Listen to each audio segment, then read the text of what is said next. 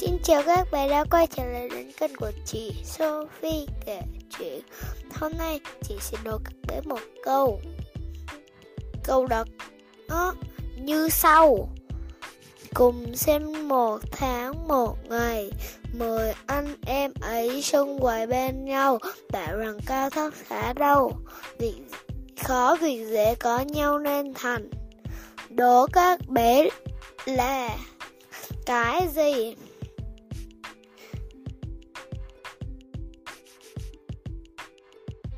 Ừ. chị sẽ trả lời vào tập sau. Giờ chị sẽ quay trở lại đến ừ, câu chuyện. Câu chuyện đây có tên là tại sao rắn có thể nuốt gọn những con mồi lớn hơn nó nhiều lần? Bu la la chú ý độ lửa cẩn thận kìa cháy đấy. Thật muốn biến thành con rắn để nuốt gọn cả con dê này vào bụng. Ai trên đời này có, có con rắn to thế sao? Cháu đã nghe nói rắn nuốt dê bao giờ chưa? Một con rắn to khoảng ngần này thì là có thể nuốt gọn con dê này rồi. Cái miệng của chúng tôi cũng linh hoạt hết, nhưng cái lưỡi xương mà hướng, xương mà dướng vào xương, sọ của rắn liên kết với nhau rất lỏng lẻo hơn nữa.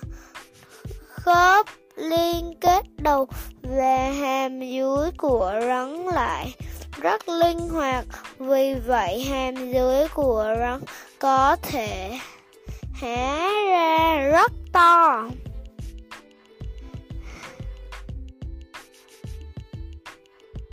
Cách nuốt chửng sẽ muốn ăn thể nào cũng được. Bên cạnh đó, cơ thể dài dài của rắn có khả năng mở rộng rất lớn. Do nó, do vậy nó có thể nuốt được những con vật to hơn cái đầu nó đến mấy lần. Lồng ngực của chúng tôi rất rộng, vì vậy không, tôi là người rất rộng lưng. Khi, chỉ khi anh lồng ngực của anh mới rộng mà thôi. Cái miệng của rắn có có thể to như thế này không ạ miệng rắn có thể mở rộng ra ba trăm ba mươi trong khi đó miệng của người chỉ có thể mở rộng khoảng ba mươi mà thôi có ngậm cả một con voi như vật thì làm sao mà nuốt được nhỉ?